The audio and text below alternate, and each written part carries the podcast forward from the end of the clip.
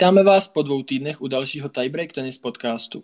Tento díl nese číslo 9 a je speciální tím, že tu máme prvního hosta, kterého vám zanedlouho představím. Pojďme se nejprve říci, kdo vás bude podcastem provázet a bude to opět redaktor Vláďa. Ahoj Vláďo. Zdravím všechny. A také já, David. Ahoj. Nyní bych vám chtěl představit našeho prvního hosta, kterým je tenisový fanoušek a nadšenec Radim, který navštívil například letošní Roland Garros, tenisové Masters v Madridu a v Římě a dokonce také tenisovou akademii Rafaela Nadala. Ahoj Radime. Ahoj, zdravím. Tak Radime, mohl bys si se nám eh, na úvod trochu představit, říct si například něco malého o sobě a co tě přivedlo k této vášni? Určitě. Tak um, jenom nějak asi v rychlosti. Um, jsem teda Radim, jak jsme řekli, uh, je mi 31 let, brzy 32 a uh, nějakým způsobem jsem tenisový fanda od nějakých, dejme tomu, 14 let a jsem s nějakým způsobem velmi sportovní rodiny.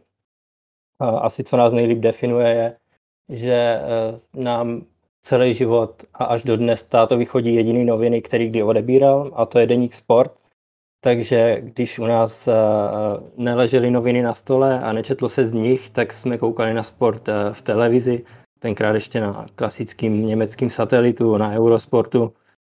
A tak nějak jako každý kluk v té době jsem trávil většinu času um, někde venku, um, fotbal, hokej, a nějakou cestu k tenisu jsem si našel, dejme tomu, v těch 14-15 letech. A když jsem koukal doma na, na Eurosport a viděl jsem, eh, jak se na kurtu poháněl, proháněl tenkrát asi 15-16 lety nadal. A pamatuju si, že táta se na to díval a, a já jsem tak procházel obejvákem a táta jenom říká, koukej na to, ten, ehm, ten nic nevynechá, ten je dobrý, ten nic nevypustí. A nějak od té doby jsem začal sledovat tenis. Přišlo mi to hrozně sympatický sport. A, a teď tady jsem o pár let později s tím, že jsem si splnil, nebo o 15 let, o 16 později, tím, že jsem si splnil dětský sen a cestoval jsem teďka čtvrt roku po evropských hantukách a koukal, a koukal na ty, na ty nejlepší hráče, jak hrál. Ty jsi, ty jsi říkal, že jsi navštívil Masters v Madridu, v Římě, ale také Roland Garros. Co jsi navštívil? jako nějaký další turnaj, který by si vyjmenoval? Ale poprvé jsem úplně asi první tenisový turnaj, pokud se teda bavíme jenom o tenise, tak jsem navštívil ve 2017 Lever Cup, který byl v Praze, což byl asi zároveň první turnaj, na který jsem vycestoval, pokud tak můžu říct. A říkám to jenom proto, že jsem tou dobou už bydlel, už bydlel v Irsku, a což jsem asi nezmínil. Takže to byla nějak první akce, na kterou jsem, na kterou jsem přiletěl do Česka a, a potom jsem v roce 2019 odletěl na finále turné mistrů do Londýna. A letos, letos jsem si teda řekl, že už si eh, toho naberu trochu víc a odletěl jsem do, odletěl jsem do Palmy, na Malorku, a navštívil akademii eh, Rafaela, Nadala a potom jsem si dal takovou šňůru eh, Madrid, Řím a konečně Roland Garros. 2017 si říkal Lever Cup Vláďo, mohl by si ten Lever Cup trošku divákům definovat? Eh, vlastně co to, co to je za formát a kdo tam hraje všechno, kdo tam je nominován například? Tak, Lever Cup to je vlastně jakoby takový zvláštní turnaj, který se odehrává většinou na konci září. Eh, vlastně vlivem koronaviru eh, se loni neuskutečnil tento turnaj a vlastně jakoby takovým strujcem toho turnaje je asi Roger Federer a je to vlastně souboj dvou týmů, kdy jeden tým reprezentuje Evropa, tedy tenisti z Evropy a druhý tým reprezentuje hráči světa, co jsou vlastně hráči z ostatních kontinentů, proto je to složení většinou tomu odpovídá tak, aby třeba nebyli všichni hráči světa jenom z Ameriky, třeba ze severní, ale třeba i z jižní, z Ázie, z Austrálie. Mm, a nebo třeba i z Afriky, pokud eh, třeba mám pocit, že se jednoho toho ročníku zúčastnil třeba i Kevin Anderson, což je z jeho Africké republiky, tenista, tak ten také hrál tomto turnaji. A spíš to má takový trošku charakter, jako je třeba ATP Cup nebo malinko jako Davis Cup, Rozhodně to není úplně exibice, ty hráči tam hrajou podle mě naplno, obzvlášť proto, že eh, vlastně většinou těmi kapitány týmu jsou bývalé legendy, třeba většinou za Evropu to byl, myslím, že vždycky Bjornberg a za tým světa to byl McEnroe, takže tam tam je určitě i důvod, že můžou nějakým způsobem získat mnoho jakoby nějakých zkušeností. Oni si třeba navzájem na ty lavice fandí, je to trošku jiný formát. Ono, když si třeba na lavičce, to třeba popisoval i Saša Zverev a další hráči, že když vlastně stojí na lavice a radím tam hráči jako je Nadal a Federer, tak je to prostě pro ně něco speciálního, co se úplně běžně jako nestává. Takže si myslím, že uh, i z tohohle hlediska to pro ty hráči má určitě nějaký potenciál. A vlastně ten první ročník, čím je zajímavý tím pro českého fanouška, je hlavně tím, že byl v Praze a účastnil se ho i Tomáš Berdych, který ten teda sice úplně jakoby nějakým způsobem nezazářil, ale jako myslím si, že uh, to byl pěkný turnaj jo, a vlastně vyhrál tým, tým Evropy. A radíme, jak by si ho popsal? Byl, byl něčím výjimečný oproti těm turnajům, co si navštívil až nyní? Um, mně přišel Laver Cup Mm, jakoby asi bych ho nejvíc připodobnil možná k finále turnaj mistrů, nebo obecně k turnaji mistrů. Je to takový samozřejmě halový turnaj a je to hodně postavený na nějakých audiovizuálních um, efektech, dejme tomu. Což turnaj mistrů uh, minimálně těch 10 plus let, nebo jak dlouho byl v Londýně, tak taky byl. Myslím, že se to podobá, je to hodně západní formát a um, úplně teda nevím, jestli to pro mě byl až takový zážitek tenkrát. Paradoxně, že to byl první nějaký turnaj, na který jsem, na který jsem odcestoval.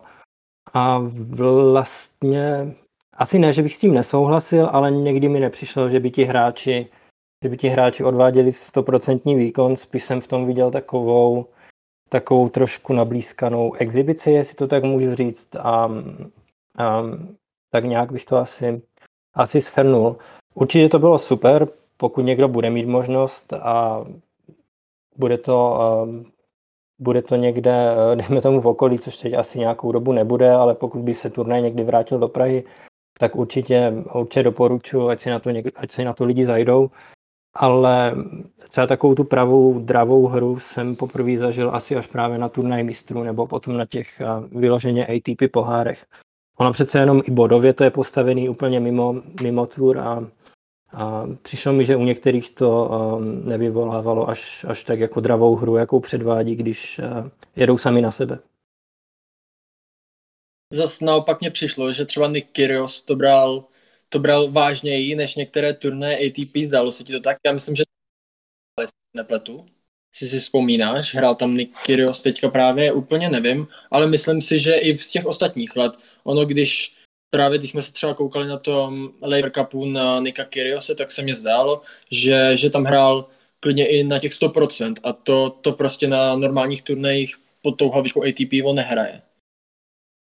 Ale určitě to tak u některých, u některých bylo. Já si pamatuju, že, že jsem viděl poprvé uh, Jacka Soka, když hrál právě v Praze a to mi přišlo, že tenkrát podával jakoby jakým způsobem je on entertainer a showman a tak podobně, tak mi přišlo, že se opravdu snažil, hrál za ten tým světa a že se snažil opravdu získávat body, tuším hrál jak single, tak čtyřhru tenkrát. To mi přišlo, že teda Jack hrál, uh, hrál super a u některých mi přišlo, že to tak nebylo. No. Ale já jsem teda upřímně sledoval jenom tu první edici a možná jsem potom zastihl nějaký highlights uh, z těch dalších edic, ale, ale už jsem se pak na to úplně teda nesoustředil, abych pravdu řekl jsme o Jacku Sokovi psali článek a on vlastně v tom roce 2017, jak si tam byl, tak byl na tom svém vrcholu, na tom šestém místě v žebříčku, ale pak už to s ním šlo z kopce. Vláďo, eh, v roce 19 byl Lever Cup, myslím, že znova v Evropě a jestli se nemýlím, bylo to ve Švýcarsku. A eh, teda doma u Rogera Federera a Jack Sock se znovu účastnil, ale on rok 2019 vlastně vypadl úplně z žebříčku ATP eh, a byl na nějakém kolem 700 míst, kolem 700, myslím, ATP žebříčku a, a pak vlastně se tam ten uh, jeho kapitán ho tam nominoval. Uh, jak, jak by si to vysvětlil, že vlastně Jacka Soka tam nominuje kapitán a Jack Sok je zrovna na 700 žebříčku ATP? No, já jsem se pro jistotu podíval ještě do tabulek, kolikátý přesně byl a v době, kdy tam byl nominován, tak byl údajně 210. na světě. Jo, což už jako samo o sobě, jak říkáš, je takové trochu zarážející. Já si myslím, že on prostě potřeboval doplnit ten tým. Ono tam sehnat eh, ty nejlepší hráče není úplně jedno, asi jednoduchý, si myslím. Ale um, myslím si, že tady asi sehrálo to z minulosti, že uh, Jack Sock je i dobrý do čtyřhry a potřeba tam někoho takového, takže prostě nějakým způsobem zkusili oslovit jeho a vzali tam jeho. A asi a že vlastně už tam jakoby hrál, takže ne, ne, nehledal, nehledal bych v tom úplně jako něco proti němu, protože on hrál i koukám, když byl ten ročník 2018 v Chicagu, tak tam hrál taky v tom ročníku v Praze, takže já si myslím, že prostě on tam chtěl jít, tam podával dobré výkony, tak mu dali prostě šanci, no, to je asi to celé. A myslíš si, že ho nominují i do tohohle letošního roku, co, eh, do toho letošního vlastně, jak bych to řekl, letošního ročníku? Tak hodně té nominace netuším, já už vím, že zveřejnili nějaká jména, co se týče týmu Evropy, že by tam měl být Daniel Medvěděv, Saša Zverev a soupisku pro ten tým světa jsem zatím jakoby neviděl, nebo já jsem se potom upřímně řečeno ani moc jako nekoukal zatím. Nebude, protože mám pocit, že jsem někde za, zaznamenal, že tam bude hrát Felix Ožraliasi, podle mě během roku snaží. Takže to bude asi jako další a myslím si, že se tam třeba objeví jakoby i tváře, jako je třeba Francis Tiafo, určitě tam budou chtít asi uh, protlačit i někoho mimo Spojený státy, takže hádám, že třeba z Jižní Ameriky asi třeba nepřemluví zase Diego Schwarzmana nebo z Japonska Ken Shikoriho, jo, nebo takhle. Právě, právě si myslím, že Schwarzman, Schwarzman tam je potvrzený, ale, ale to radši nebudu říkat na 100%. E, pak teda radíme následovalo co? Jaký byl další turnaj? Co si navštívil? Uh, no potom, potom Laver Cupu, který byl teda v Praze ve 2017, já jsem si dal takovou dejme tomu tenisovou pauzu, já jsem pak trošku cestoval um, směr, uh, směr Toronto, a, ale na takový spíš jako na NHL, na NBA, chtěl jsem vidět tady ty soutěže, jak probíhají někde jinde. A potom jsem se k tenisu vrátil někdy v 2019, jsem si bral, um, jsem si dal takový dárek ke třicetinám a říkal jsem si, že odletím na, na finále turnaje mistrů, myslím, že to s chodou nějakých okolností vycházelo snad přesně na moje třicátiny dokonce na den. Takže, takže jsem se vydal z Dublinu do, do Londýna, což určitě uh, nějakým způsobem ulehčilo to rozhodnutí, protože uh, Dublin, Londýn je uh, nějakým způsobem daleko schůdnější cesta, než cestovat možná z Prahy. Je to určitě blíž a je to, je to velmi jako, jak bych to, bych to řekl, je to velmi běžný téma, že se někdo v Irsku rozhodne a letí, ať už na Premier League nebo na na nějaký zápasy jiných soutěží, že letí z Dublinu do Londýna. Takže tam se nějak zrodil ten nápad a říkal jsem si, proč neoslavit třicátiny tím, že si tady očkrtnu, očkrtnu taky něco z toho dětského snu. A tam jsem odletěl vyloženě jenom na to finále, tuším, což byl Cicipas, uh, Cicipas proti uh, Dominiku Týmovi. A to byl tak teda asi ten nějaký první větší turnaj, který jsem mm, nějak viděl, krom, dejme tomu, takový ty um, poloviční exibice, poloviční uh, sportovnosti na Laver Cupu. A popsal by si posluchačům, jak je například těžký zajistit letenky, vstupenky i ubytování klidně, jakoby jestli to vyjde, kolik to tak vyjde, na kolik to tak vyjde peněz? Úplně nevím, určitě můžu. A teďka si nespomínám, kolik, ne, nebo spíš jak moc dopředu jsem scháněl lístek. A myslím si, že nedávno jsem se dokonce díval a že i teď se dají koupit lístky do Turína, kde bude teda letošní edice turnaje mistru. A myslím si, že to nebylo úplně tak těžké sehnat lístky, že dejme tomu, turnaj byl v listopadu a jestli jsem je kupoval někdy možná v září, v říjnu, netuším, jak to bylo s obsazeností. A ale sehnal jsem jako v pohodě vlastně na docela dobrý místo a lístky na to finále, takže předpokládám, že mm, se to dá sehnat, že to není takový nějak registr, jak Wimbledon, jakože eh, teda pokud někdo neví, tak na Wimbledon se vlastně lístky schání takže se někde subscribenete, dáte svý jméno, oni pak dělají vyloženě takovou losovačku a pokud vás vytáhnou, tak vám přidělí, tuším, dokonce i den, zápas. Vlastně nemáte moc jako kontrolu nad tím, na jaký zápas půjdete. Víte, že se subscribete na Wimbledon, ale nevíte, nevíte na, na, na který den vás vůbec přiřadí. A na ten turnaj mistrů teda šlo docela, docela v pohodě koupit lístek. A si bych lhal, kdybych řekl, že si pamatuju cenu, ale všechno, o čem se budeme bavit, ať už to je Roland Garo nebo um, Řím nebo Madrid, tak to byly ceny, dejme tomu 100 plus euro za zápas. A teďka já si třeba zdůraznit, že letenky z Dublinu do Londýna jsou poměrně jako levná záležitost, takže a dejme tomu si za letenky jsem dal 80 euro, tak to jsme možná na dvou stech za to, za ten den, a respektive za ty letenky tam zpátky plus ten lístek, lístek na nějakých 200 euro dohromady.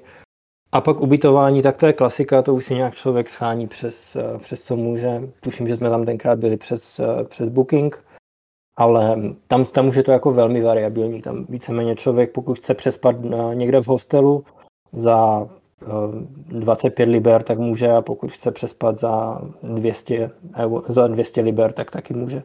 Takže um, tam je to asi docela variabilní, ale mm, určitě to nebyl jako žádný žádný problém sehnat ty lístky. A myslím si, že to nebude problém ani teda do budoucna. Co jsem koukal, tak, tak i do Turína se dají pořád sehnat lístky. Jestli ti ty podmínky v té hale přišly nějakým způsobem specifický nebo jiný o, než ty venkovní, já vím, že jako jiný jsou, ale tak jakoby pocitově jako třeba z pohledu diváka, že když byl třeba v tom Římě, Madridu, obecně třeba v Římě pomalá Antuka, v Madridu je mnohem rychlejší, je tam jedna norská výška, tak jestli to třeba i nějak jako třeba tu atmosféru, jestli třeba ti přijde halový turnaj lepší nebo tak, že já třeba osobně jsem zatížený na halový turnaje, tak jestli třeba to máš podobně nebo tak. No, určitě to byl nějakým způsobem, jak jsem mluvil o tom audiovizuálnu, tak v tohohle, v tomhle smyslu to byl asi, asi největší zážitek. Asi to je taky daný tím, že všechny ostatní turnaje, které jsem navštívil, byly um, pod otevřenou střechou. Je vidět, že v Londýně si na tom dali opravdu záležet, že ten turnaj za těch deset let uh, takovým způsobem mají organizačně podchycený, že to je opravdu takový um, takový menší svátek pro ty lidi pro ty lidi v Londýně a jsou tam na to zvyklí. Je to, je to velmi dobře pořadatelsky, pořadatelsky udělaný, ať už se bavíme o nějakých o, nějakým, o nějakým entertainmentu před zápasy, po zápasy, o občerstvení. Ale co se týká hry samotný, určitě to bylo, určitě to je rychlejší hra než, logicky než na, než na Antuce. A přišlo, poprvé jsem tam tenkrát viděl Dominika Týma a tam jsem si ob, docela oblíbil jeho hru, když to tak můžu říct, protože v té hale a při té rychlosti je vidět opravdu, jakou sílu, jakou sílu do toho dává. A myslel jsem si, že to tam tenkrát vyhraje. Tuším, že prohrál v tiebreaku třetího setu proti Stefanosovi.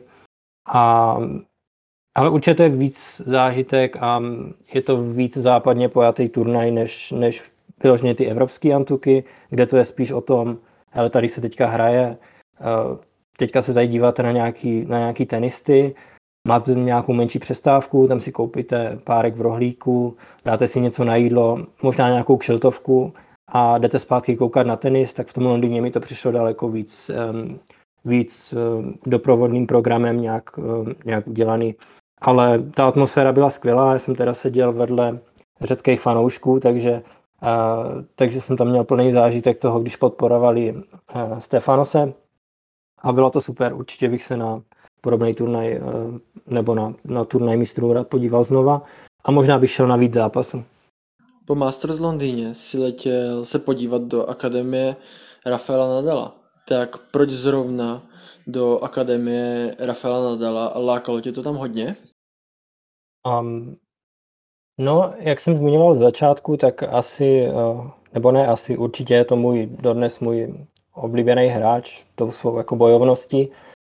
A když se naskytla ta možnost, ono to teda bylo tak nějak mm, na půl, nebylo to vyloženě kvůli akademii, ale scháněl jsem, eh, scháněl jsem místo, kam letět na takovou menší, menší dovolenou. Bylo to teda v březnu nebo začátkem března, takže se bavíme ještě o době, o době vyloženě nějak mimo sezónu, jak, jak dejme tomu tenisově, i když už moc ne, ale tak uh, turisticky určitě.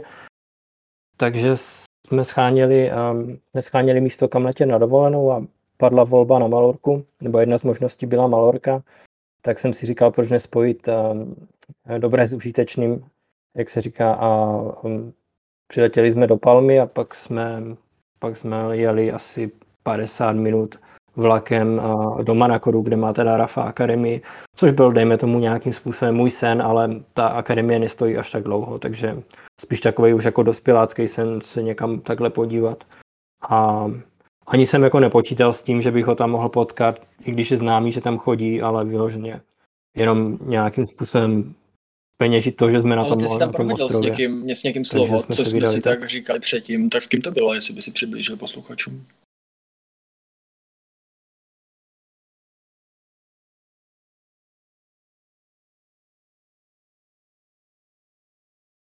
Uh, jo, ta, potkali jsme tam, potkali jsme tam Tonyho Nadala, takže uh, Rafova, uh, Rafova strejdu, který ho vlastně trénoval uh, po, většinu, po většinu života. Teď úplně nevím, kolik spolu vyhráli Grand Slamu, ale určitě drtivou většinu.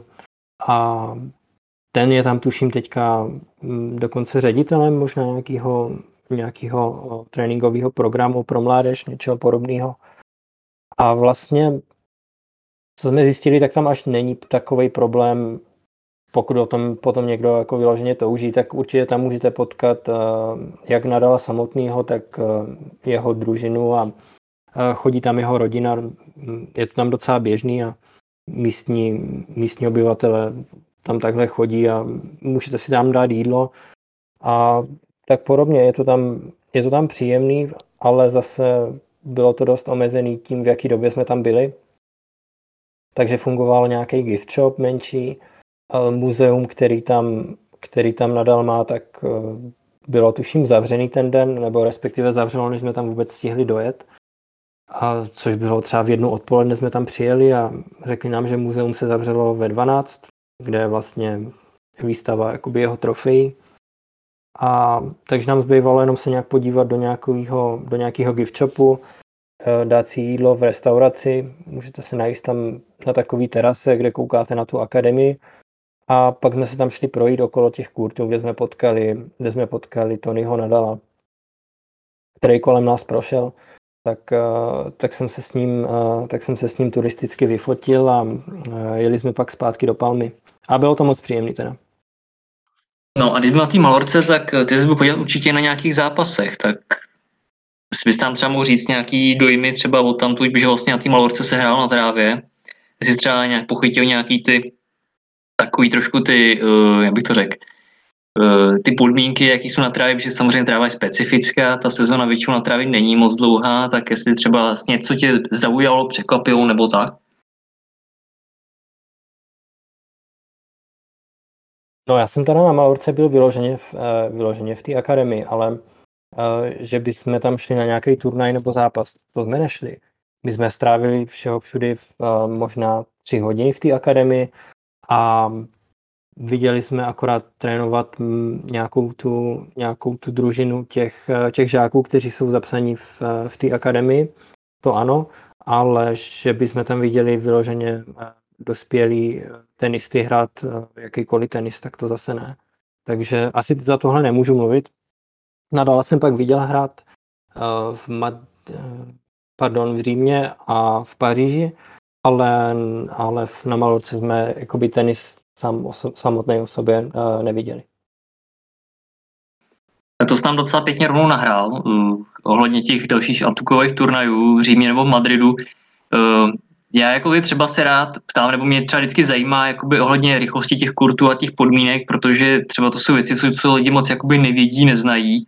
Jo, já jako třeba můžu odkryt nějaké věci, co já třeba jakoby tak nějak jsem pochytil, že třeba v tom Madridu obecně třeba ty míče lítají víc.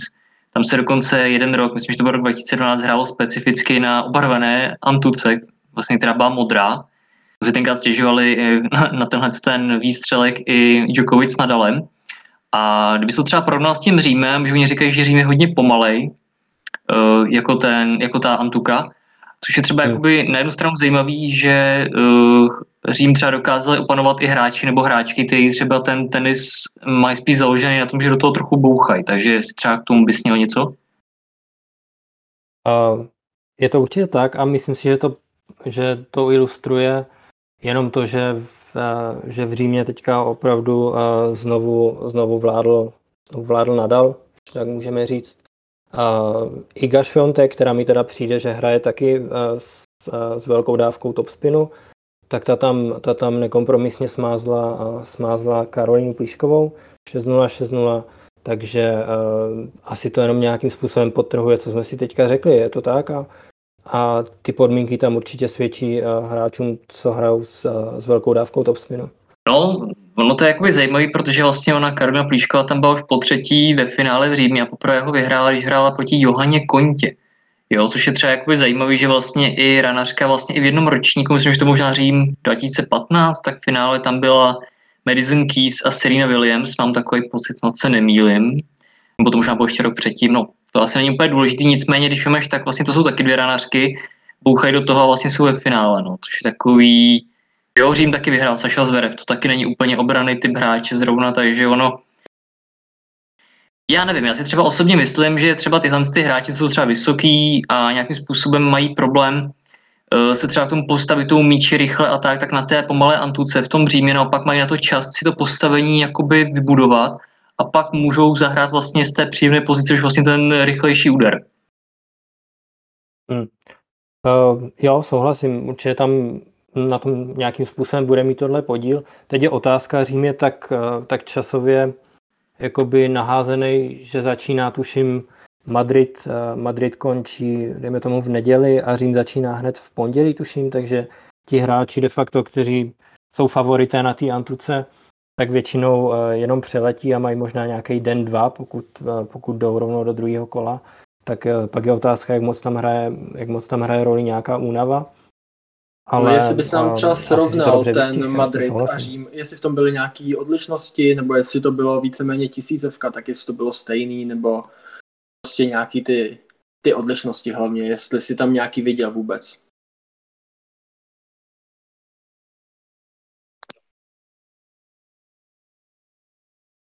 No, bylo to, bylo to určitě dost odlišný. A, a bylo to hlavně z toho nějakého pohledu entertainmentu, pokud to teda někoho zajímá. Já vím, že, uh, že možná někdo letí na ten turnaj a vlastně bude jenom o to, aby si měl, dejme tomu, kde sednout, aby dobře viděl na ten kurt a pak, uh, pak den, dejme tomu na hotel nebo letí domů, ale, ale bylo to dost odlišné a bylo to daný možná spíš taky tím, v jaký době, době jsme se nacházeli. Takže zatímco v Madridu bylo docela Myslím, že ten turnaj byl třeba tak ze 75 z 80% takový, jaký bývá každý rok.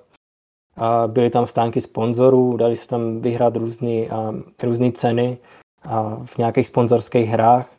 Dalo se tam sednout, dát si občerstvení, dát si, dát si pivo, dát si kávu. Bylo tam hodně stánků, byly tam vyloženě e, televizní štáby, nahrávali se tam živé vstupy. Člověk se tam mohl nějak procházet, koupit si suvenýry Dal se tam, když to tak řeknu v úvozovkách, zabít čas mezi utkáníma a nebo si jen tak sednout a dát si něco na jídlo. Tak to bylo v Madridu a v Římě to teda bylo úplně jinak. A v Římě nebylo nic takového. Tam byl, tuším, byly tam tak dva stánky na celý stadion, kde se dal koupit párek v rohlíku a energiťák a voda. Myslím, že tam neprodávali, nechci úplně kecat, myslím si, že tam ani neprodával, neprodával alkohol, a bylo to určitě hodně omezený, uh, omezený tím, v jaký jsme byli situaci. Neprodávali se tam vůbec uh, žádný suvenýry. A bylo to vyloženě o tom, tady si sedni a nikam se nehejbej, měj roušku, uh, koukej na tenis a po tenise koukej rychle mazat na hotel, ať to stihneš, než, než bude nějaká ta curfew nebo ten zákaz vycházení. Takže z Madridu v Madridu bych řekl, že to byl víceméně standardní ročník, určitě ne vším, a dejme tomu z 80%, a v Římě to bylo vyloženě, odehrajeme to a všichni, všichni rychle pryč a, a uvidíme se za rok eh, snad ve 100%. Takže to byl pro mě ten hlavní rozdíl. Uh, jako pro člověka, který tam, který tam přiletěl ještě v ten den, tak taková tam, nebylo tam moc to pohodlí, takový to, tady se jdu najíst, tady si jdu koupit vodu, mám třeba na něco chvíli čas. Víš, bylo to takový, bylo to takový vyloženě soustředěný na ten tenis a zbytek, zbytek bylo rychle na hotel a, letět zpátky domů, dokud platí, dokud platí PCR test nebo antigen, nebo co to tam požadovali. Takže myslím si, že ten turnaj v Římě a v Madridu byl diametrálně odlišný, když je dělil jenom nějaký týden. A i když bylo oboje teda tisícovka. Takže z toho hlediska se ti asi víc líbilo v tom Madridu, předpokládám. Jo, určitě. Já jsem teda letěl do Madridu a byl jsem tam i delší dobu. Myslím, že jsem byl v Madridu nějaký tři dny, nějaký tři dny, dvě noci, něco takového, takže jsem šel i na semifinále, i na finále. A viděl jsem nějaký, a viděl jsem ženský finále Sabalenka, Barty, a, takže jsem jakoby prožil, prožil větší část těch dnů určitě na tom stadionu. Jednoduše tam bylo víc věcí, co dělat, čekání mezi těmi zápasy. A v tom Římě já jsem teda přiletěl vyloženě v ten den, kdy se hrálo to finále, takže jsem z Prahy odlítal v nějakých eh, pět ráno. Tuším, že to bylo s přestupem, přestupem v Amsterdamu. A z Amsterdamu druhý letadlo do, do Říma a z Říma um, nějak na hotel, z hotelu rychle na stadion. A chtěl jsem to ještě stihnout, abych viděl ten ženský souboj. A vlastně už v době, kdy jsem přijel ke stadionu, tak jsem z dálky slyšel, jak vyhlašují, vyhlašují vítězku a bylo, bylo zřejmé, že Iga Šviontek to vyhrála teda v rekordním čase. A když jsem se dostal na stadion, tak to bylo vyloženě v takovou tu dobu, že seš tam vlastně moc pozdě na to, abys viděl ten ženský zápas a seš tam hrozně brzo na to, abys tam čekal na ten pánský. Ale protože člověk jako neměl možnost nějak, nebo spíš neměl čas jít zpátky na hotel, tak jsem tam někde přečkal, dal jsem si párek v rohlíku a šel se dívat na ty chlapy, ale určitě pořadatelsky to bylo příjemnější v Madridu. A přes co vůbec skupuješ ty lístky na, ten, na ty tenisový turné? Uh, no, to je možná věc, kterou, kterou je dobrý tady zmínit. Já si myslím, že teda tenis je hrozně, hrozně netradiční sport v tomhle. Takovej, dejme tomu, když to srovnám třeba s Premier League nebo obecně s fotbalem, hokejem, basketbalem, čímkoliv, většinou fandíš nějakému týmu a ti hrajou nějakou ligu a když se chceš podívat na jejich zápas, tak jdeš třeba na jejich webovky a tam už máš rozepsaný zápasy na půl sezóny, můžeš si koupit lístky, můžeš si koupit třeba permanentku, něco takového. A maximálně se hraje nějaká liga mistrů, na kterou si možná kupuješ lístky zvlášť ale víceméně máš třeba jedno místo, na který jdeš a víš, že tam dostaneš všechny informace. A u toho tenisu je to teda, myslím, úplně jinak tím, jak se hraje několik úrovní, když se teda bavíme o chlapských uh, zápasech, tak jenom ta ATP Tour, jak je rozdělená na turnaje několika, několika obtížností, dejme tomu, často hrajou hráči top desítky na třech různých turnajích, které jsou ve stejnou dobu na třech různých, a, ani ne kontinentech, ale ve třech různých zemích určitě. A každý ten turnaj si prodává ty lístky sám za sebe, takže je to v tomhle určitě jiný, než, než třeba když máš takový ten komfort toho jít na stránky, dejme tomu Manchester United, a tady máš prostě, kde si koupíš dalších 15 lístků.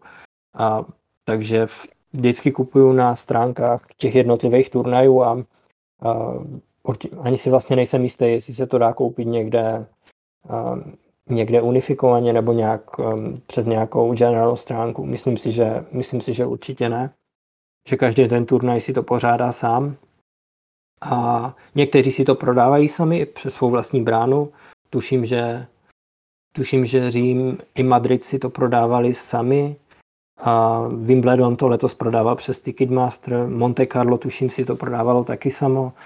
Takže když má člověk štěstí, tak narazí na nějaký Ticketmaster, kde to trošku zná, ale vlastně z mých zkušenosti si to každý turnaj a prodává sám, což asi může, může někomu způsobovat trošku bolehlav, že se nedá jít na nějaký, jak jsem zmínil, Ticketmaster a jednoduše tam napsat tady Madrid Open a, a sehnat si lístky, takže tomhle, v tomhle bych jenom doporučil sledovat ty stránky těch turnajů a pokud je možnost subscribenout se na nějaký e-mail list, oni většinou pošlou, kdy jdou vstupenky do prodeje a tak podobně.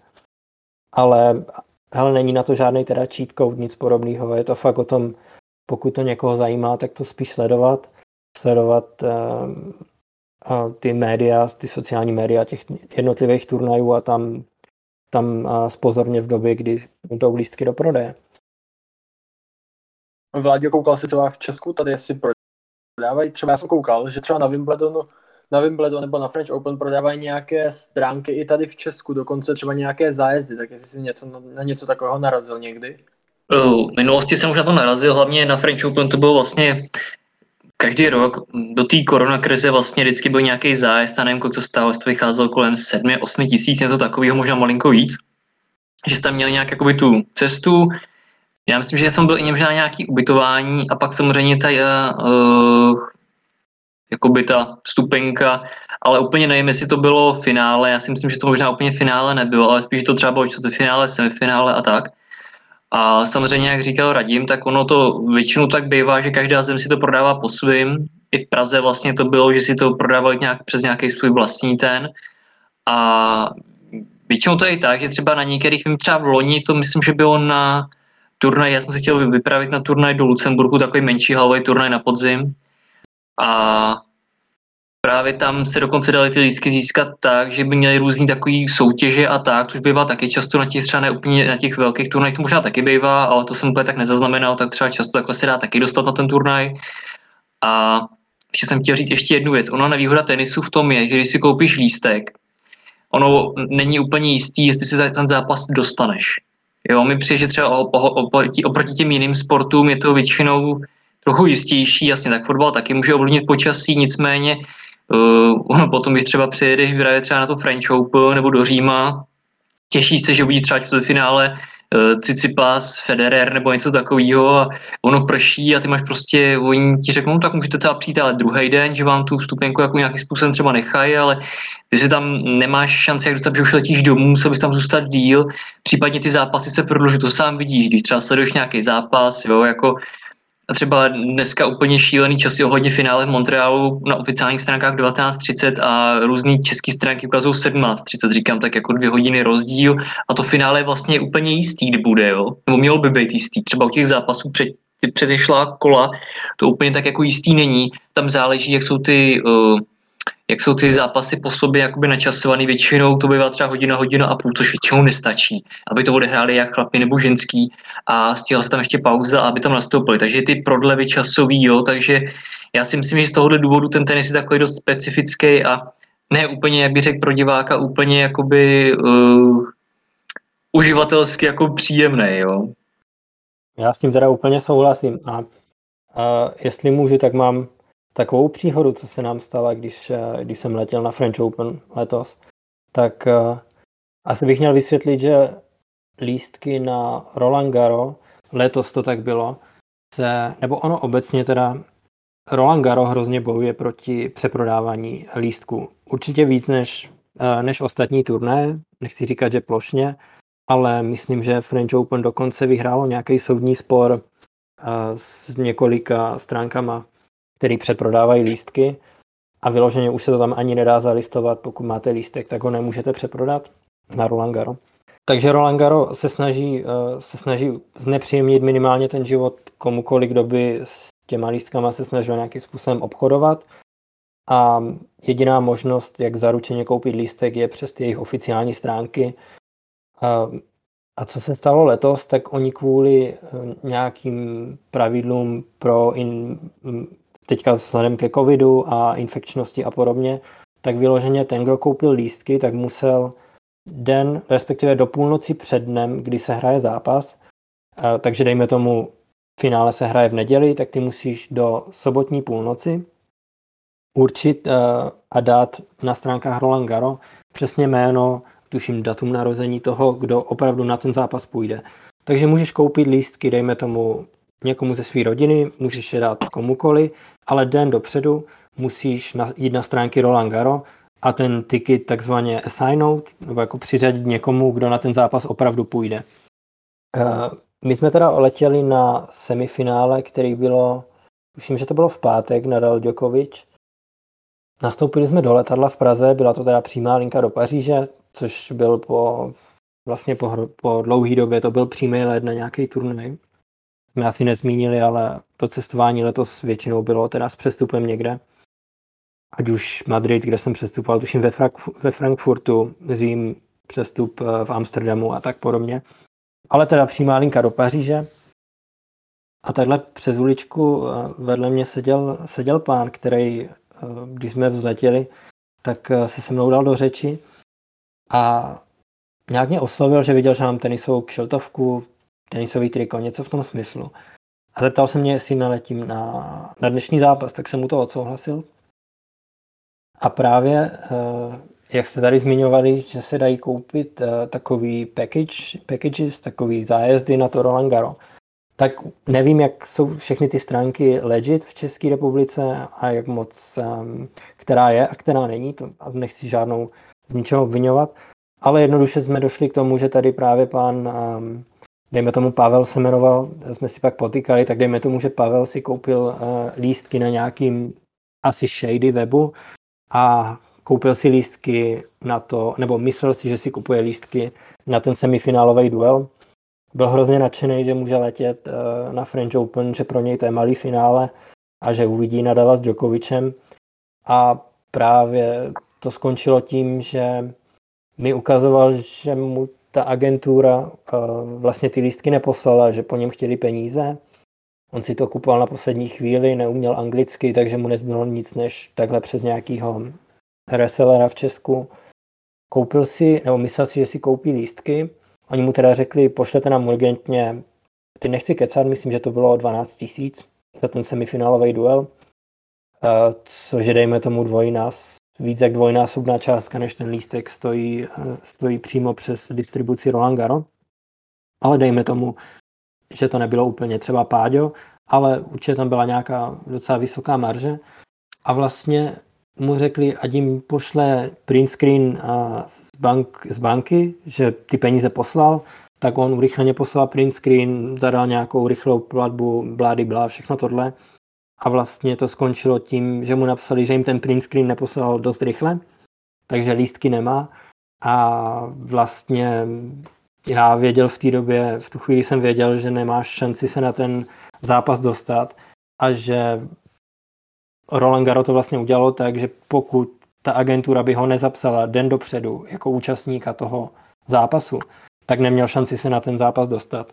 A vlastně chudák, který uh, Pavel, Eh, vlastně nevím, jak to s ním dopadlo, ale už v letadle jsme teda zjistili, že určitě nemá šanci se dostat na ten den, na ten zápas, který se hrál ten den, protože by musel být už den předtím assignutý jako člověk, který jde na ten zápas. Takže nevím, jaká to byla stránka, ani bych je tady asi nejmenoval, protože nechci žádnou tady jako obvinovat a nevím, či to byla chyba, ale v tomhle případě určitě se snažil koupit takový package a víceméně ztratil ztratil akorát 12 tisíc, zaplatil si ze svého letenku s tím, že třeba si koupí nějak lístek eh, před stadionem a vlastně ani to nešlo, protože pořadatelé to znemožnili. Takže i kdyby si šel v ten den tady z 50 tisíci před ten, před ten stadion, tak tě tam nepustí, protože hele, nebyl si assignutý den předem, nemáš tam co dělat.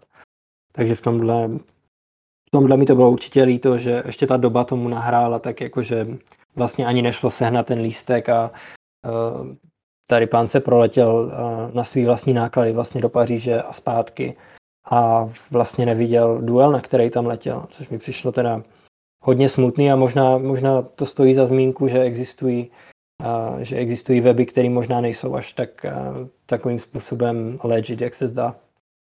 Určitě, to je velmi zajímavá příhoda a asi nevím, co bych dělal, kdyby se to stalo mně, asi bych byl trošku víc naštvaný. Ale takže ty doporučuješ asi tedy si, si kupovat ty lístky přes ty oficiální stránky, to je asi to nejistější, co, co se dá udělat. Ale určitě, já chápu, když, když je tam nějaká jazyková bariéra. Ono paradoxně třeba kupovat lístky i na, tu, na ten Řím nebo na ten Madrid. Vlastně ti pořadatelé mi ani nepřišli, že bych nějak vstříc ty anglicky mluvící nebo obecně ty mezinárodní komunitě, že ty stránky jsou zpravidla jako v tom daném jazyce, v italštině, ve španělštině, pak si to můžeš nějakým způsobem přep, jakoby přepnout do nějaký zjednodušený anglický verze, ale potom občas i ty nástrahy, když se teda proklikáš, když si koupit ten lístek a třeba ta stránka, kde vyplňuješ nějaký kontaktní údaje, číslo karty, tak už ani, že se neobtěžovali vlastně to přeložit do angličtiny, takže se dostaneš do fáze, že máš 15 minut na koupi lístku, jinak se ten lístek uvolní někomu jinému. A teďka ty máš na druhé obrazovce otevřený jak slovník a vlastně zjišťuješ, co je, co je jméno, co je příjmení, co je číslo karty, co je nějaký ten um, CVC code, uh, security code a co je vlastně tvoje adresa v Česku a tak podobně, že i já jsem se dostal jako do fáze, že jsem ten lístek občas kupoval třeba na třikrát, na čtyřikrát, protože vypršel, vypršel ten time a já jsem nevěděl, že prostě tady se mě to ve španělštině ptá na, mm, na příjmení, uh, rodný příjmení mý mámy nebo něco podobného. Jo. Takže um, tam je taky potřeba dávat si, dávat si na to pozor a já teda doporučuji vždycky to dělat na těch oficiálních stránkách, ale chápu, že to teda není příjemný zážitek ani pro člověka, který třeba nějakým způsobem tu angličtinu ovládá. A chápu, že jsou lidi, kteří v Česku dokážou, dokážou radši připlatit eh, nějakou tisícovku a myslí si, že, eh, že se tím teda zbaví nějakých problémů, ale tady v tom případě to nějaký problémy přidělalo. A asi to chce vždycky prověřit, jak moc, jak moc je to spolehlivý uh, reseller tady těch lístků. To Vláďo, ty dokázal bys si představit, že bys dal vlastně 12 tisíc za něco, na co se ani nedostaneš a ještě si platil asi ne úplně levnou letenku? No, jako představit si to asi dokážu, jenže já nevím, no, já já bych to prostě asi, já, já jako nejsem ten typ, že bych jen tak jako bezmyšlenkovitě nikam jako posílal peníze, jo, takže já bych asi nějakým způsobem to třeba řešil. Já třeba, co jsem dělal ty zájezdy, tak to už to přes různě nebudu zmiňovat ty webové stránky, ale přes různé stránky, které se zabývají vyloženě tím tenisu. Takže si nemyslím, že ty by tam úplně cíleně třeba dávaly reklamy, eh, které jsou nějakým způsobem zavádějící, no věděli že to je nějaká jakoby třeba něco nelegálního nebo tak. Určitě bych si na to jako dával pozor, jo, jakoby, uh, já jsem třeba taky z zahraničí objednával, to není tak dávno, jsem třeba objednával já speciálně z Holandska, takže jsem se učil holandsky u toho, když jsem objednával, takže to bylo docela vtipný.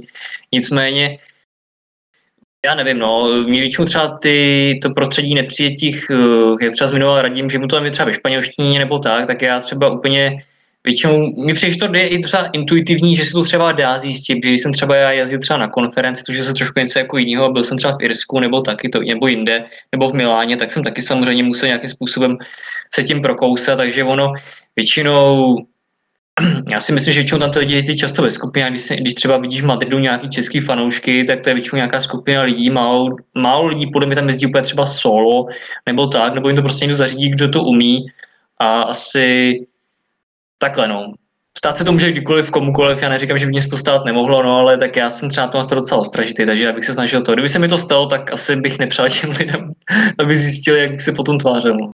To bylo třeba v Madridu, teďka se snažím vzpomenout. Myslím, že v Madridu si skoupil lístek a že se tam hrály dvě soutěže, že jako by se mohl dostat na, to hlavní, na tu hlavní tribunu nebo do, ten, do toho hlavního stadionu a tuším, že se mohl podívat na na nějaký turnaj, který nižší kategorie, který teda probíhal současně, což asi stejně nikoho moc takhle nebude zajímat, když tam přijedeš ehm, podívat se na tady tým Cicipas, tak, a, tak asi se nepůjdeš podívat na nějaký ITF, který se hraje vedle, ale ale uh, většinou je to všechno daný na ten, na ten jeden stadion, ale není to, zpravidla to není tak, že bys mohl jít jenom na jeden zápas, většinou si to kupuješ na takovou tu ranní a, a večerní sekci, což dejme tomu v případě Madridu bylo tuším, když si skoupil, dejme tomu ten večerní program, tak to byl, nebo spíš ten odpolední, tak tam bylo v jeden den finále ženský, takže Sabalenka, Sabalenka Barty a později, a ten další zápas byl tuším Berettini Root, něco podobného. A ještě mezi tím možná byla nějaká čtyřhra, takže možná je taky potřeba zmínit, že ty ceny lístku se zdají možná nějakým způsobem drahý, když to tak řeknu, pokud se bavíme teda o, o částkách 100 euro plus, což většinou, dejme tomu ty čtvrtfinále a dál, pokud člověk nechce sedět úplně u stropu a chce taky něco vidět pořádně, tak dejme tomu, že ta, že ta hranice je 100 euro, kdy čtvrtfinále a dál, dejme tomu, že 100 euro plus, vychází lístek na tu jednu, na tu jednu sekci.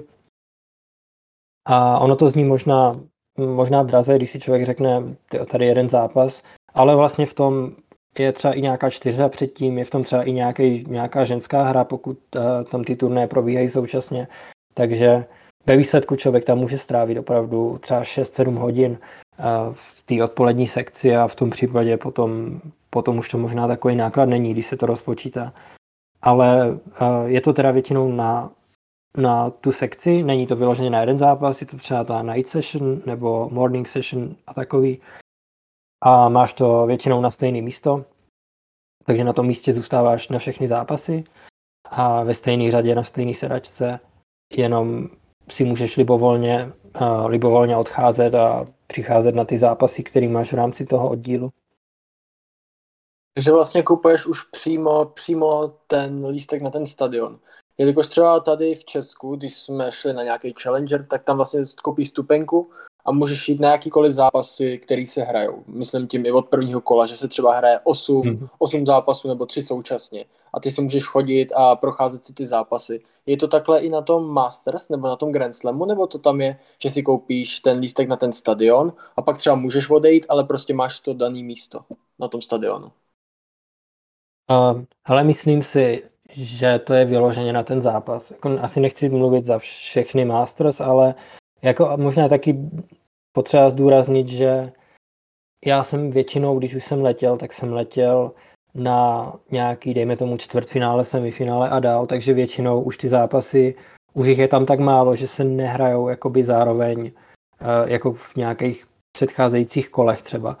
Ale vím, co ti myslíš, dají se koupit i celodenní vstupenky, které ti určitě umožňují nějak navštěvovat kurty, eh, všechny kurty, které tam jsou ale pravidla v těch, eh, v těch pozdějších kolech, na kterých jsem teda jezdil já, tak už to bylo vyloženě o tom, že tady ranní oddíl, odpolední oddíl a v rámci toho uh, jsou ty zápasy po sobě, že se tam nehrálo zároveň v jednu dobu v jednu dobu více zápasů. A třeba co dělá Roland Garo, myslím, že to dělá i Wimbledon, že si můžeš koupit uh, vstupenku, která je jakoby do areálu, a můžeš se dívat uh, před stadionem. Na takový ty obrazovky, stojí to, stojí to hele pakat, ale většinou to stojí do 20 euro a máš tam, máš v tom nějaký místo, uh, takový lehátko na, tráv, na trávě a koukáš se tam před stadionem a můžeš se, chodit, můžeš se normálně procházet po tom areálu a kupovat si občerstvení, to všechno. Ale když si koupíš uh, lístek na ten, na ten hlavní zápas, tak uh, pokud se hraje něco v tu dobu, tak se můžeš podívat v tom, třeba během toho Roland Garo, tak se mohl podívat i na jiné zápasy. No já mám takový dotaz. Já nevím, jestli to úplně zmínil, že oni jsou ty day session a night, night session, tak uh, mě přijde, většinou těch večerních uh, sekcí, většinou oni tam nějakým způsobem chtějí protlačit takové ty šlágry dne, takové ty lepší zápasy, třeba když tam jsou i zároveň se hrajou jak mužská, tak ženská dvouhra, tak většinou ty ta mužská dvouhra třeba se ty night session často hrajou. Uh, jsou ty night session třeba nějakým způsobem většinou dražší než ty denní, protože když tam jsou řeknu takhle blbě to řeknu, naházený ty lepší jakoby zápasy nebo ty atraktivnější, tak jestli většinou ten night session je dražší třeba. Um, to je dobrá otázka, to asi. A pokud jsou dražší, tak nejsou dražší nějakým výrazným způsobem. Dejme tomu, že bychom se bavili o rozdílu v desítkách euro, pokud vůbec, dejme tomu do 30 euro. Asi bych kecal, kdybych teďka řekl, že si něco takového vybavuju. A naprosto souhlasím s tím, že většinou night session eh, jsou, jsou ty atraktivnější zápasy. Eh, to je asi nepopíratelný, ale nevybavuju si, že by tam byl nějaký rozdíl. Většinou je to o tom, že tohle je semifinále a taková je cena a jestli, si, jestli to stihneš koupit na night session nebo na day session, tak to je vyloženě na tobě. Ale že by tam byl nějaký rozdíl a to si úplně nevybavuju teda. Co bylo příjemné na, na French Open, byla celou dobu až do semifinále, byla tuším zákaz, eh, ta curfew, neboli zákaz vycházení byl snad od půl desátý, od desíti, takže tuším, že nějaký čtvrtfinálový duely se dokonce odehráli takovým způsobem, že byli lidi v areálu na stadionu, půl desátá odbyla, eh, hráči zašli na chvíli do, do kabin, diváci museli odejít ze stadionu a až pak se pokračovalo. A vlastně takhle to měl platit i při tom semifinále Nadal Djokovic, kdy Nadal vyhrál první set a Djokovic druhý, teď si nejsem jistý, jestli třetí set byl ten tiebreak dlouhý, ale myslím si, že byl. Takže v tom třetím setu po skončení tiebreaku tuším, že bylo zrovna nějak půl desátý nebo okolo desátý, dejme tomu dvě minuty předtím, než byl, než byl um, oficiální zákaz vycházení. Takže část stadionu už se začala balit. A do toho vstoupili pořadatelé a byl to teda pouze ve francouzštině, takže já jsem nerozuměl, ale byla tam drtivá většina francouzů. A tam vystoupil pořadatel a oznámil, začal mluvit do toho mikrofonu a my jsme si jako diváci mysleli, že teďka oznámí, že musíme opustit stadion, takže se tam začalo pískat, lidi začali pořvávat bučet a bylo vidět, že se nikomu nechce odejít. A vlastně to oznámení bylo takový, že se jim podařilo vyjednat výjimku u ministerstva zdravotnictví, že teda účastníci eh, toho semifinálového zápasu, který ještě nebyl u konce, můžou zůstat na stadionu. Takže to přešlo z bučení do, do Jasotu a do Oslav. A byl to určitě v tomhle smyslu nějakým způsobem taky zážitek, že se ty pravidla dokázaly uspůsobit tomu, že, že, se hrál, že se hrál takový zápas. Na druhou stranu otázka, jak moc eh, se pak eh, vlastně ty pravidla můžou ohýbat, když to eh, neohejbali kvůli čtvrtfinále, ale najednou se hraje Nadal Djokovic a, a dá se to domluvit. To je otázka, jak moc to je pak účinný takový pravidlo. Ale třeba ten zákaz vycházení pro nás tenkrát zrušili, což, což bylo doc, určitě příjemný, pokud teda, pokud teda letíš na takový zápas a přesně jak jsme se bavili předtím, zápas se posune, zruší a najednou vidíš vlastně jeden set a někdo ti řekne, že máš jít domů a ty máš v lístku 150 euro a třeba druhý den už nemůžeš, tak to je určitě, to určitě není nic příjemného. Mm, pokud bychom tedy teďka hovořili o tom Grand Slamu a ve srovnání například s Masters, tak je ta organizace těchto těch dvou asi největších turnajů podobná, nebo se v něčem liší, například nějaká velká odlišnost, kterou si třeba zaznamenal? Um, ale většinou to probíhalo dost podobně. Asi to souviselo s tím, v jaký době jsme se nacházeli. Často to bylo teda, pod, ten vstup byl podmíněný nějakým uh, covid testem, uh, prokázáním se určením lístku uh, den dopředu, nějakým vytištěním toho, kdo tam půjde, uh, identifikací. Určitě to bylo dost podobný ve všech případech. Tuším, že v Madridu, v Madridu stačil test udělaný v Česku, který třeba nebyl starší několika hodin, no, několika desítek hodin, když to tak řeknu. A v Itálii taky tuším stačil český certifikát, ale v Paříži byl rozdíl ten, že tam vlastně vůbec eh, nechtěli uznávat eh, certifikáty z Česka nebo z jakýkoliv jiný země, takže třeba byl rozdíl i v tom, jak moc si nastuduješ dopředu, jaký jsou vůbec pravidla pro vstup, protože vlastně můžeš mít všechno, můžeš mít přiletět, můžeš přiletět, můžeš v tom mít 200-300 euro, s letenkama jednoduše 400 a najednou tě třeba taky nepustí na ten stadion, protože ale ne, nezjistil jsi, že French Open vlastně neuznává test jiný než test udělaný ve Francii, takže ještě si pamatuju, že v den příletu v den příletu do Paříže jsem rychle scháněl, eh, kde si udělat test, abych ho mohl potom ukázat na stadionu. Takže v tomhle byl asi rozdíl mezi těma turnajema, spíš to uznávali vůbec, aby tě pustili na ten stadion samotný. Jinak co se týká organizace, předpokládám, že Grand Slam hele, třeba v porovnání s Madridem to bylo docela podobný, mohl si skoupit nějaký suvenýr, obsazenost byla podobná, dejme tomu 30%. A vlastně všechny ty turnaje byly až, dejme tomu, 25 až 50% kapacity.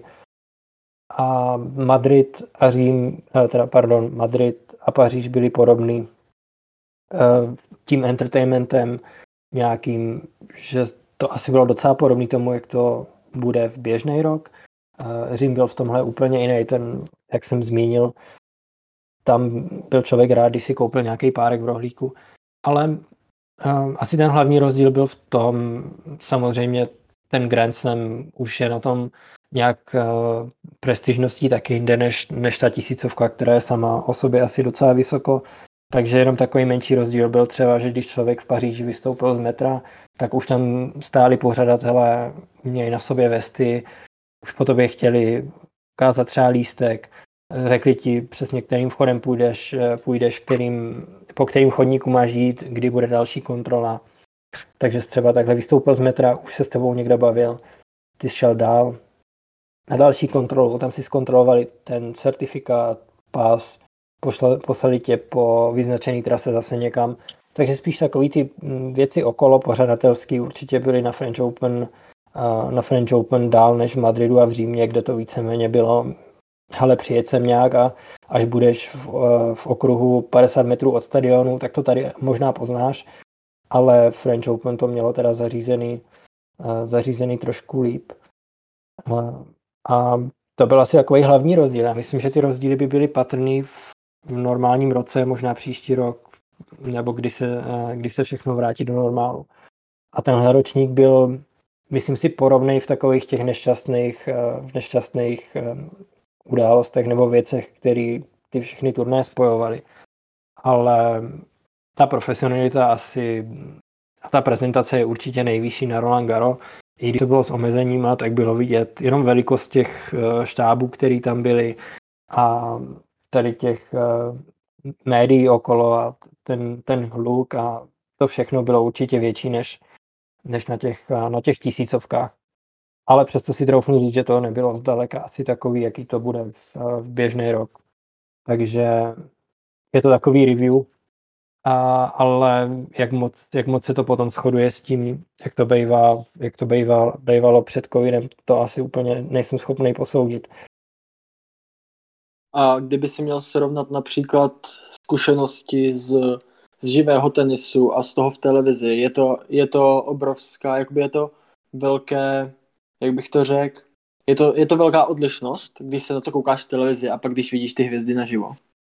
Ale paradoxně, a možná to jako někoho překvapí, tak bych řekl, že ne vždy ten živý tenis asi bude asi bude divácky lepší, než když se na to díváte v televizi. Přece jenom, když se nad tím tak člověk zamyslí, tak opravdu už ty uh, Eurosport a podobný, nebo Tennis TV a tady ty už mají opravdu kamery na dobrých místech, máte to s komentářem, je to ze všech úhlů a ten divácký zážitek je paradoxně velmi dobrý. Já jsem si myslel, že to tak nebude, že člověk se podívá na jeden turnaj a pak si řekne, jo, tak už jako tady ruším Eurosport v televizi se na to dívat nebudu.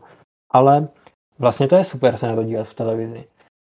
Řekl bych, že často to může být i lepší, protože když takhle, nebo lepší v jistým slova smyslu, já, když jsem třeba přiletěl do Říma, tak jsem udělal takovou blbost, což bych asi nedoporučoval obecně, ale myslím si, že jsem si tam trošku zavařil sám, že jsem si koupil levnější lístek. A když říkám levnější, tak pořád se asi bavíme třeba o cenovce 130 euro, ale mohl jsem si koupit za 160, to se mi nechtělo a nakonec jsem skončil docela vysoko.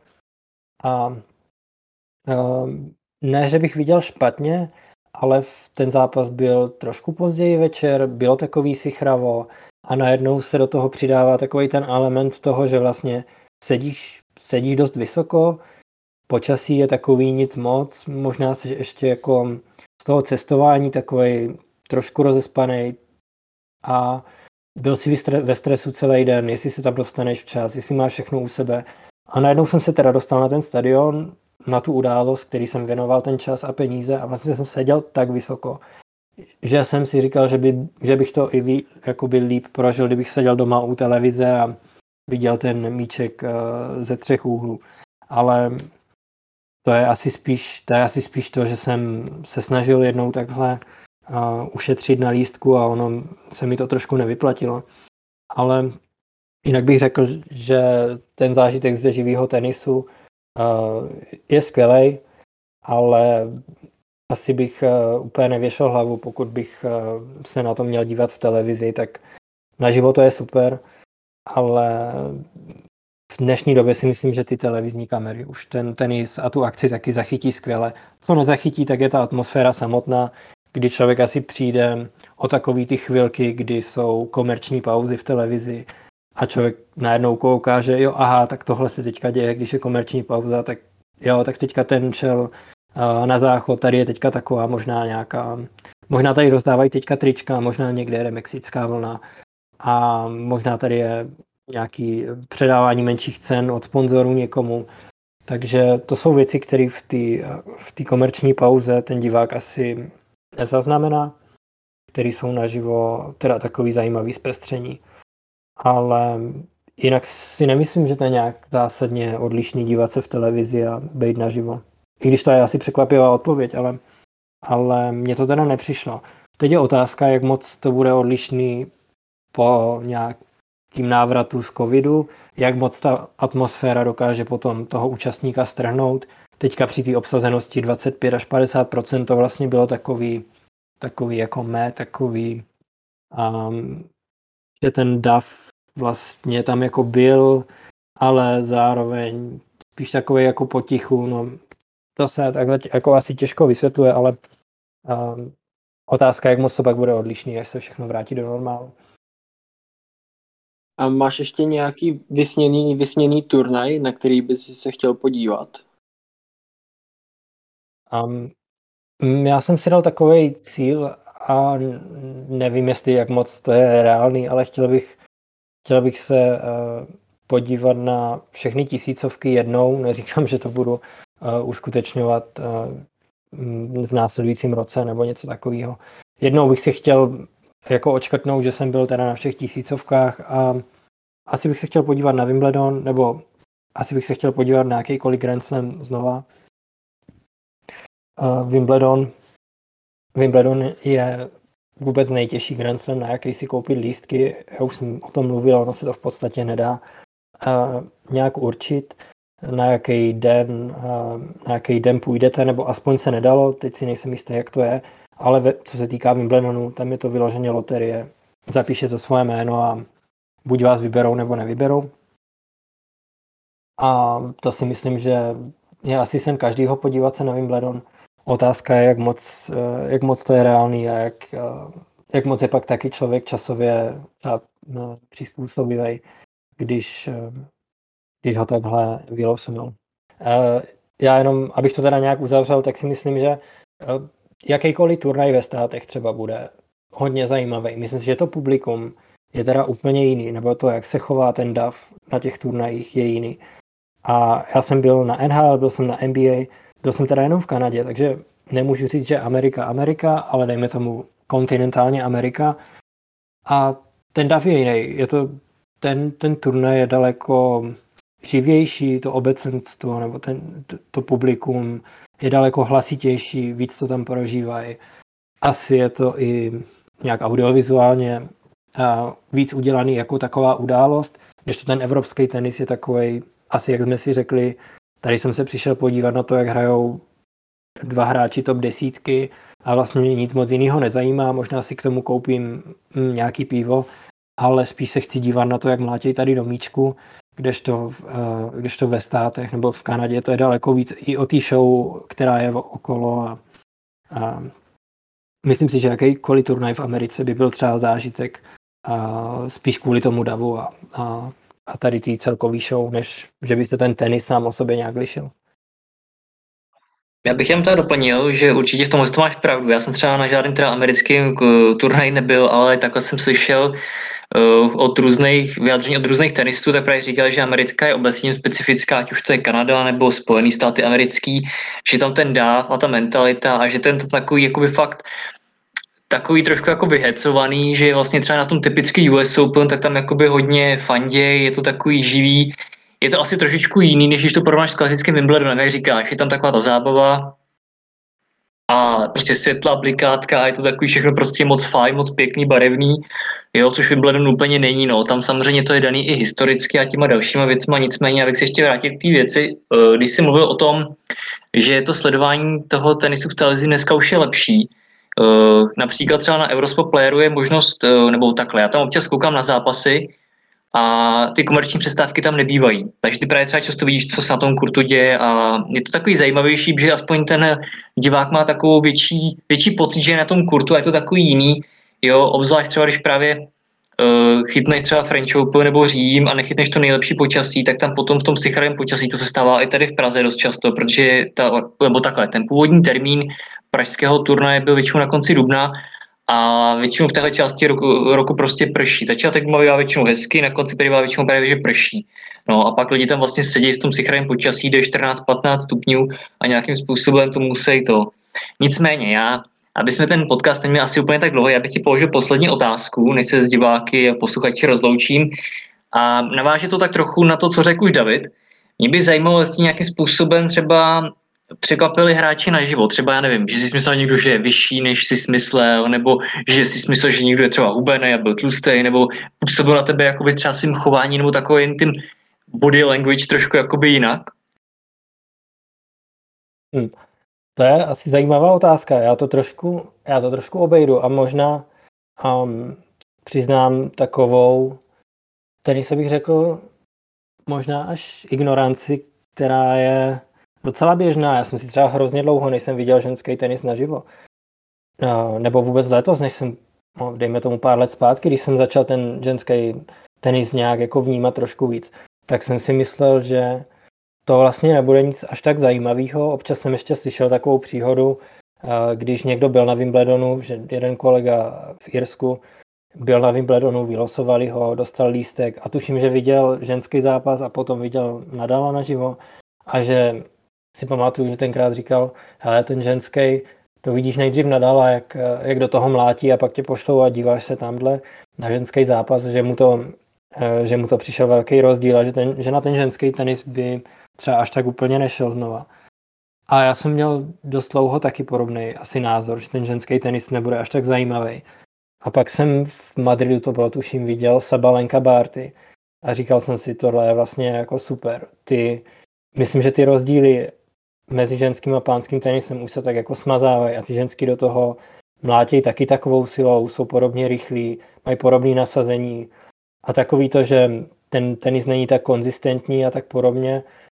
Já už s tím asi ani moc nesouhlasím a vlastně třeba co mě překvapilo je, že po tom, co jsem tady viděl Sabalenka Barty, tak jsem si říkal, ty proč já vlastně na ty ženský zápasy nechodil už dřív, že vlastně občas jsem si někam koupil lístek a bylo to takový night session, nejdřív ženský utkání, tak si říkám, OK, tak přijedu tam až na to pánský a tohle.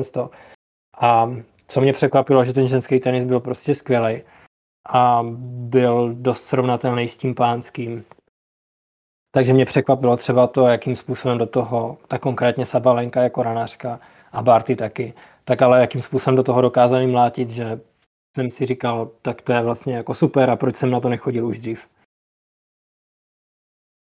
Super, dobře, tak já bych tím asi pro dnešek uzavřel ten náš podcast. Já bych ti chtěl poděkovat, radíme děkuji, že jsi nám, že jsi nám tady řekl svoje zážitky a svoje zkušenosti z těch z turnajů. Není zač, já děkuji. A poděkoval bych, poděkoval bych i Davidovi, který vlastně jakoby uvedl tento podcast. Já děkuju. Já bych se tím, s tím sámi rozloučil z našeho již devátého podcastu. Určitě si nás poslechněte a i na našich stránkách například si můžete koupit hm, takovou specifickou speciální kartu, podívejte se na našeho e-shopu, přečtěte si nějaké nové články a mějte se pěkně. Ode mě to je vše a ještě jednou mějte se. Čau. Naslyšenou. Tak jo, díky kluci, čau.